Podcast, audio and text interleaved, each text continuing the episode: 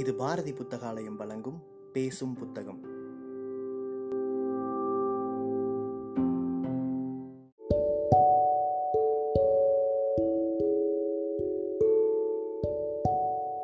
Book day இணையதளத்தின் மூலமாக முன்னெடுக்கப்படும் வாசகர்களுக்கான வாசிப்பு போட்டியில் தேர்வான சிறுகதையை கேட்க இருக்கிறீர்கள்.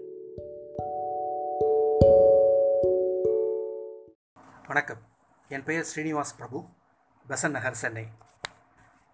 வாசிப்பில் உயர்ந்தது கதை வாசிப்பை என்று புதுமைப்பித்தன் அவர்கள் குறிப்பிட்டதைப் போல இந்த வாசிப்பிற்கு நான் எடுத்துக்கொண்டிருக்கும் புத்தகம் எழுதியது சுத்திர சுஜாதா அவர்கள் எழுதிய காணிக்கை என்ற சிறுகதை. சிறுகதையை பார்க்கலாம். என் பெயர் சீமாச்சு.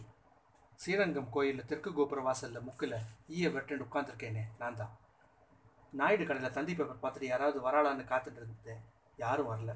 பஸ் நிறைய மொட்டை அடிச்சுட்டு சந்தனம் தர வேண்டிய ஒரு டூரிஸ்ட் கும்பல் தான் வந்து இறங்கித்து. சில்லறை பொருளாது எல்லோரும் கோவிந்தா கோவிந்தான்னு கோஷ்டியாக சுற்றிட்டு மொத்தமாக பத்து பைசா கொடுக்கும். பத்து பைசா எனக்கு போகாது கோயிலுக்கு வரப்பட்ட மனுஷாலை அழைச்சிட்டு போய் சுற்றி காமிச்சிட்டு பெருமாளை சேவை பண்ணி வச்சுட்டு அவள் கொடுக்கறத வாங்கிட்டு அன்னைக்கு கால சேவம் நடக்கிறது எனக்கு. ஸ்ரீரங்கம் கோயில் இப்போல்லாம் முன்ன மாதிரி இல்லை.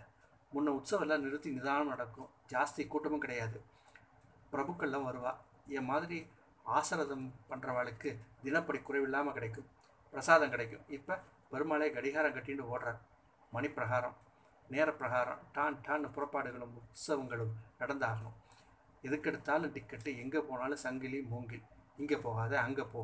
எல்லாத்துக்கும் கணக்கு கோயில் தோசைக்கு பிரசாதத்துக்கு அதிரசத்துக்கு பட்டசாதத்துக்கு யானைக்கு நாமக்கட்டிக்கு எல்லாத்துலேயும் ஆஃபீஸில் உட்காந்துட்டு பேரேடு புத்தகத்தில் எழுதிட்டு இருக்கா.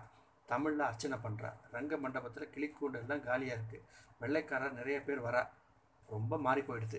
நான் சின்ன வயசில் சீமான் தாங்கியாக இருந்தேன். மாதம் மாதம் சம்பளம் வந்துட்டு இருந்துச்சு. ஒரு தடவை வையாளி உற்சவத்தின் போது முழங்கால் மழுக்குன்னு புரண்டெடுத்து புத்தூர் வைத்தியங்கிட்ட கட்டினதில் பாதி இருந்த சப்பையை முழுக்காவே திருப்பிட்டான். இங்கிலீஷ் வைத்தியனுக்கு போ இப்போ வந்தியான்னு திட்டினான். என்ன ஆச்சு? காலில் நிரந்தரமாக வலி. பெருமாளை ஏழை பண்ண முடியல. வேலை போச்சு. தெற்கு வாசலில் யாராவது வரமாட்டாளான்னு உட்காந்துட்டு இருக்கேன் என் தகப்பனார் பன்னெண்டு வயசில் என் படிப்பை நிறுத்திட்டார். அவர் சீமான் தாங்கியாக இருந்தார். என்னையும் இழுத்து விட்டுட்டார். சின்ன வயசுலேருந்து இந்த கோயிலை சுற்றி தான் நான் வளர்ந்துட்டுருக்கேன். எட்டு வயசில் பங்குனி இருந்ததுக்கு டமாரம் அடிக்க ஆரம்பித்தேன் பாடசாலையில் சேர்ந்து நாலாயிரம் பேர் இந்த முழுக்க அடிவாரோட பட பாடமாச்சு. இந்த புகையிலை புழக்கம் வந்தது நாக்கு பொருள மாட்டேங்குது. கோஷ்டி சொல்லிட்டு இருந்தேன். எல்லாம் நின்று போச்சு. பதினெட்டு வயசில் எனக்கு கல்யாணம் பண்ணி வச்சார். கல்யாணம்னா என்னன்னு பிரமிப்பிக்கிறதுக்குள்ளே ரெண்டு குழந்தைகள் ஆகிடுது ரெண்டும் பொண்ணு. அப்புறம் விரதம் இருந்து காப்பு கட்டி ஒரு புள்ள என் ஆஸ்திக்கு. போருண்டான்னு சொல்கிறதுக்குள்ளே இன்னொரு பொண்ணு. ஆனால் இப்போ கூட என் ஆம்பளை பார்த்தா நாலு புள்ள பெத்தவான்னு சொல்ல முடியாது. சேஃபாக ஒடிசலாக தான் இருப்பா. பொண்ணு ரெண்டு வட விடன்னு வளர்ந்துடுது மாற்றி மாற்றி உட்காந்துருவா கல்யாணம் பண்ணணும் எதிர்ஜாமீன் நினச்சா பகீருங்கிறது. ரவிக்க கிழிசில் எத்தனை தடவை தைச்சாச்சு? அதுகளுக்கு ஒரு சீட்டு துணி வாங்கி கொடுக்கறதுக்கு காசு இல்லை நான் ஒரு ஏழை பிராமண சுவாமி. பிள்ளையாவது ஒழுங்காக இருந்தாலும் சமாளிக்கலாம். ஈசி சேருக்கு போடுற மாதிரி துணியில் ஒரு சட்டை தைச்சுட்டு இருக்கான். ஃபோட்டோ ஸ்டுடியோவில் போய் பின்பக்கமாக ஒளிஞ்சுட்டு சீட்டாடுறான். இங்கே வாடான்னு கூப்பிட்டா எதிர்பக்கம் போய் புகையில துப்பிட்டு தான் வருவான். ஆற்றுல காசு திருடுறான். அதை டிக்கெட்டில் ஓடி போயிடுவேன்னு பயங்காட்டுறான். எங்கே போவான்? இன்னைக்கு போனால் நாளான்னைக்கு திரும்பி வந்துடுவான் சிரம ஜீவனம். இதையெல்லாம் மனசுக்குள்ளே நினச்சிட்டு வருத்தப்பட்டுட்டே உட்காந்துருந்தேன் ரெண்டு நாளாக ஒத்த காசு போடல. கடன் கேட்குறவெல்லாம் கேட்டாச்சு. பெரிய பெருமாள் ரங்கநாதா நீ தான் எனக்கு இன்றைக்கி காசு தரணும்னு நினச்சிட்டு இருளியை சுடர்மணியை சொல்லி பார்த்துட்டு இருந்தேன் என்னை பகவான் கேட்டார் போட்டிருக்கு அந்த கார் வந்து சேர்ந்தது. பெரிய கார். வையாளி குதிரை மாதிரி ஜிலு ஜிலுன்னு சத்தம் இல்லாமல் வந்து நின்றுது உள்ளே ரெண்டு பேர் உட்காந்துருந்தா நான் ஓடி போய் காதுலேருந்து காது வரை இழிச்சுட்டு வாங்கோ வாங்கோ செருப்பு இங்கே வச்சிடலாம். அர்ச்சனைக்கு தேங்காய் பழம் வாங்கிடலாம். எட்டு வருஷமாக சொல்லிட்டு இருக்கிற பல்லவி ஆரம்பித்தேன் ரெண்டு பேரும் கதவை சாத்திட்டு வெளியே இறங்கி வேஷ்டியை சரியாக கட்டிண்டா ரெண்டு பேருக்கும் கிட்டத்தட்ட ஒரே வயசு தான் இருக்கும். தரையில் பொருளை பொருளை வேஷ்டி கை அகலத்துக்கு ஜரிகை கழுத்தில் சங்கிலி மோதிரம் உள்குந்து வாசனை. பிஸ்னஸ்காராளாக இருக்கலாம் சினிமாக்காராளாகவும் இருக்கலாம். காரை விட்டு வெளியே வந்தா நான் ஒருத்தன் பக்கத்தில் நின்றுருக்கிறத ஏன் கவனிக்காமல் சுற்றி வர மிரள மிரள பார்க்குறான் செருப்பை கழட்டி வச்சுடுங்க சிகரெட் அணைச்சிடுங்க இப்படி வாங்குவோன்னே. இப்போ தான் ஒருத்தன் பார்த்தான். ஆறு அமர பார்த்தேன். என்ன ஆயிர வரவேற்பு பலமாக இருக்கேன்னா? நான் சிரிச்சுட்டு தேங்காய் பழம் வாங்கிட்டு வந்துடலாம் அர்ச்சனைக்குன்னு. தேங்காய் வேண்டாம் மாங்காய் வேண்டாம். நாங்கள் சும்மா சாமி பார்க்க வந்திருக்கோம். நாங்களே பார்த்துக்குறோன்னு கிளம்பிட்டான். நான் விடலை. எல்லா இடத்துலையும் சுற்றி காட்டுறேன். இப்போ தர்ம சேவை நடக்கிறது. க்யூ பெருசாக இருக்கும். நான் அழைச்சிட்டு போய் சௌகரியமாக சீக்கிரமாக சேவை பண்ணி வைக்கிறேன். நீங்கள் இஷ்டப்பட்டதை கொடுங்க. வேண்டாம் ஐயரே நாங்களே பார்த்துக்குறோம்.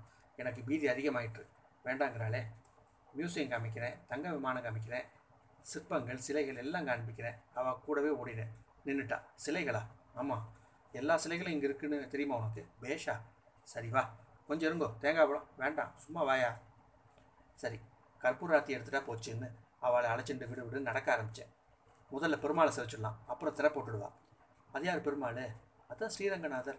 சாமி பேர் ஆயிர. உன் பேர் என்ன? சீனிவாச ஐயங்கார். ஓ நீ ஐயங்காரா? ஐயருக்கு ஐயங்காருக்கு என்ன வித்தியாசம்? அவள் அத்வைதிகள் நாங்கள் விசிஷ்டாத்வைதிகள். தமாஷா இருக்கியா? என்ன பால் புரிஞ்சுதா? அவன் உதட்டை பிரிக்கினான் இவன் மாதிரி தான் குடுமி ஒருத்தன். நம்ம குமாரசாமி கல்யாணத்துக்கு சமைக்க வந்தான். ரொம்ப நல்லா செஞ்சான். நீ தானா இல்லை நான் தாளிகைக்கு போகிறதில்ல என்ன ரங்கவிலாசம் கருட மண்டபம் துவஜஸ்தம்பம் எல்லாம் காட்டிக்கிட்டு உள்ளே அழைச்சிட்டு போய் ஒரு கற்பூரத்தை டிக்கெட் வாங்கிட்டு க்யூவில் நிற்காம சொகுசாக இந்த பக்கம் தள்ளிட்டு போய் கோவிந்தன் கத்துறான். சன்னதிக்கு கூட்டிகிட்டு போயிட்டேன். சேவிங்க நன்னா சேவிங்க கற்பூரத்தி ஆறுது உற்சவர் ஸ்ரீ ரங்கநாதர் ஸ்ரீதேவி மூலவர் கிடந்த குளமாக இருக்கார். திருமுகம் தான் சேவை இருக்கும். எண்ணெய் காப்புக்காக திருமேனியை திரை போட்டு மறைச்சிருக்கா. அவளுக்கு பெருமாளை சேவிக்கிறதுல கவனமே இல்லை. வந்த பொம்நாட்டிகளையே கவனிச்சிட்டு இருந்தா. வைரத்தை பார்க்குறா ஜொலிக்கிறதுங்கிறான். ஒருத்தனுக்கு ஒருத்தன் தாழ்வாக பேசிட்டு சிரிச்சிருந்தான் இப்படியே பிரதட்சணமாக வாங்கும் தங்க விமானத்தை பார்த்துட்டு தாயார் சன்னதிக்கு போயிட்டு வந்துடலான்னு. அதெல்லாம் வேண்டாம். சிலையெல்லாம் இருக்குது நீ காட்டு. பேஷா காட்டுறேனே. சேஷராயர் மண்டபத்தில் நிறைய இருக்குது என்ன சிலை? குதிரை மேலே சண்டைக்கு போகிறாப்புல புலி வந்து ஆக்ரோஷமாக தாக்குறாப்புலையும் அவள் புலிகளை சட்டியால் குத்துறாப்புலையும் அருமையான சிலைகள். இப்போ நன்னா சுத்தம் பண்ணி வச்சுருக்கா. வெள்ளைக்காரன் வந்து எப்படி சுத்தம் பண்ணுறதுன்னு சொல்லி கொடுத்தா குதிரை சிலையா? ஆமாம் வேண்டாம். வேறு மாதிரி சிலை இருக்கா? வேறு மாதிரினா ஓ அப்படியா? கிருஷ்ணன் கோயில் இருக்குது வாங்க அழைச்சிட்டு போகிறேன் உனக்கு புத்தி கூர்மையா என்ற கருப்பு கண்ணாடிக்காரன். கிருஷ்ணன் கோயிலை சுற்றி கோபிஸ்திரிகளோட சிலை முழுவதும் காமிச்சேன் ஒவ்வொருத்தையும் ஒத்த கையால் பிடிச்சிடுற மாதிரி இருப்பு. குடம் மாதிரி ஸ்தலங்கள். நெத்திக்கு இட்டுக்கிறாப்புலையும் கண்ணாடி வச்சுக்கிறாப்புலையும் சித்த தூரத்துலேருந்து பார்த்த உயிரோடு இருக்கிறாப்புலையும் இருக்கும். இங்கே பாடுறா நான் மூலையில் அந்த சிலை ஒரு சின்ன பெண்ணும் கிருஷ்ணர் வஸ்திராபகாரம் பண்ணிட்டு இருந்தார். உடம்புல ஒன்றுமே இல்லை. வெக்கப்பட்டு கன்னத்தில் கைவரல் வச்சுட்டு மற்ற கையால் மறைக்க பார்த்துட்டு கிருஷ்ணா என் புடவையை குடுடான்னு சொல்கிறாப்புல வெள்ளைக்காரன் நிறைய வருவாங்க நிறைய ஃபோட்டோ எடுத்தா. படுத்துண்டோம் நின்றுண்டோம் உட்காந்துட்டோம் சுளிர் சுளிர்னு விளக்கு போட்டு எடுத்தா. ஹைஷாலி காலத்து சிற்பங்கள். என்னது? ஒய்ஃபா ஒய்ஃப் இல்லை. ஹைஷாலி காலம். அந்த சிற்பங்கள் இந்த கோயிலில் ரொம்ப பிரசீதமானது பரவாயில்ல ரொம்ப தெரிஞ்சு வச்சுருக்கீங்க. சுவாமி எனக்கு ஹிந்தி தெலுங்கு கன்னடா மராட்டி எல்லாம் கொஞ்சம் தெரியும். என் பொழப்புக்கு எல்லாம் தெரிஞ்சுக்க வேண்டியிருக்கு. சேஷராயர் மண்டத்துக்கு போவோமா? குதிரை சிலையா? ஆமாம் குதிரை வேண்டாம். நாங்கள் நிறையா குதிரை பார்த்துருக்கோம். இந்த மாதிரி சிலை வேறு எங்கேயாவது இருக்குமா? இந்த மாதிரி தேரில் கொஞ்சம் மரத்தில் செஞ்சது அதெல்லாம் இப்போ மூடி இருக்கும். தாயார் சன்னதிக்கு போகலாமா ஐர நீ இவ்வளவு கெஞ்சி வேண்டின்னு இருக்க உன்னை கேட்கணும் உன்னை கேளுங்க.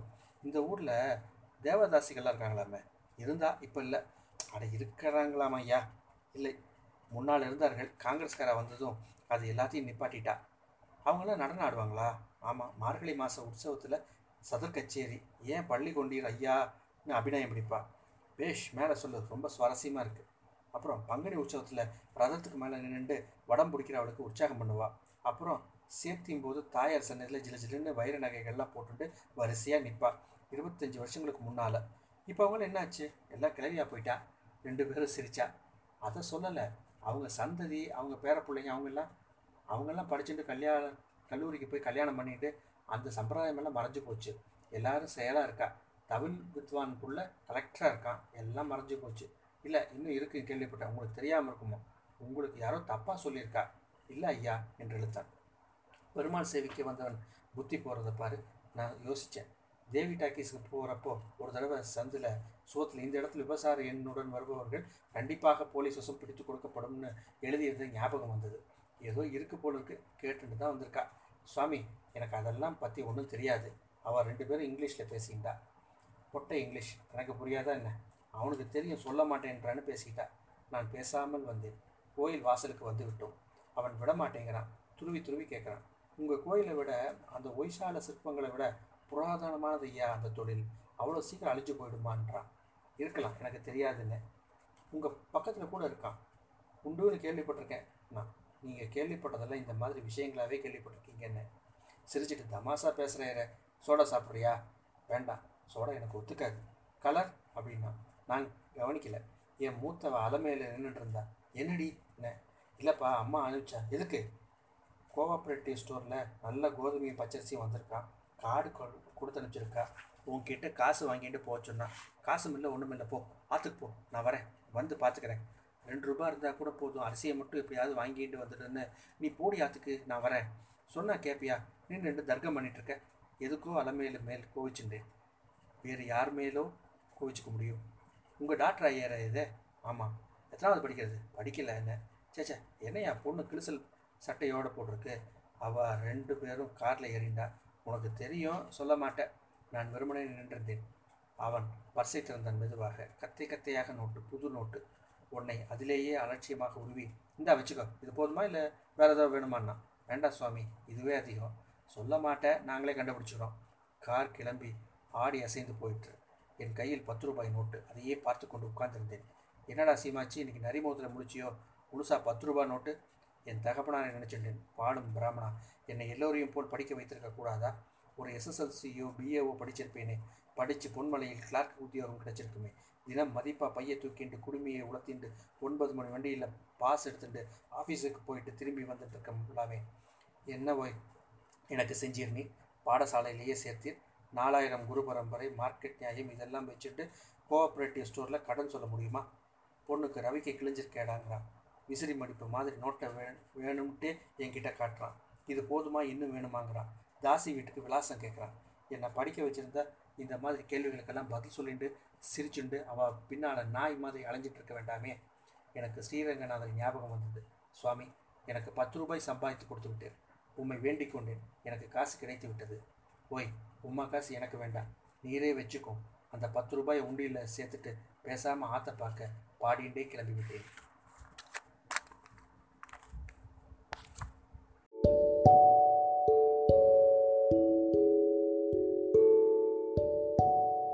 சிறுகதையை கேட்ட வாசகர்கள் தங்களுடைய கருத்துக்களை மறக்காமல் அனுப்பி வைங்க. புக் டே இணையதளம் மூலமாகவோ அல்லது நாங்கள் கொடுத்துருக்கிற வாட்ஸ்அப் எண் மூலமாகவோ அல்லது எங்களுடைய சமூக வலைத்தள பக்கங்களின் மூலமாகவோ உங்கள் கருத்துக்களை மறக்காமல் தெரிவிங்க. கருத்துக்களின் அடிப்படையில் தேர்வாகும் சிறந்த வாசிப்புக்கு பரிசளிக்கப்படும்.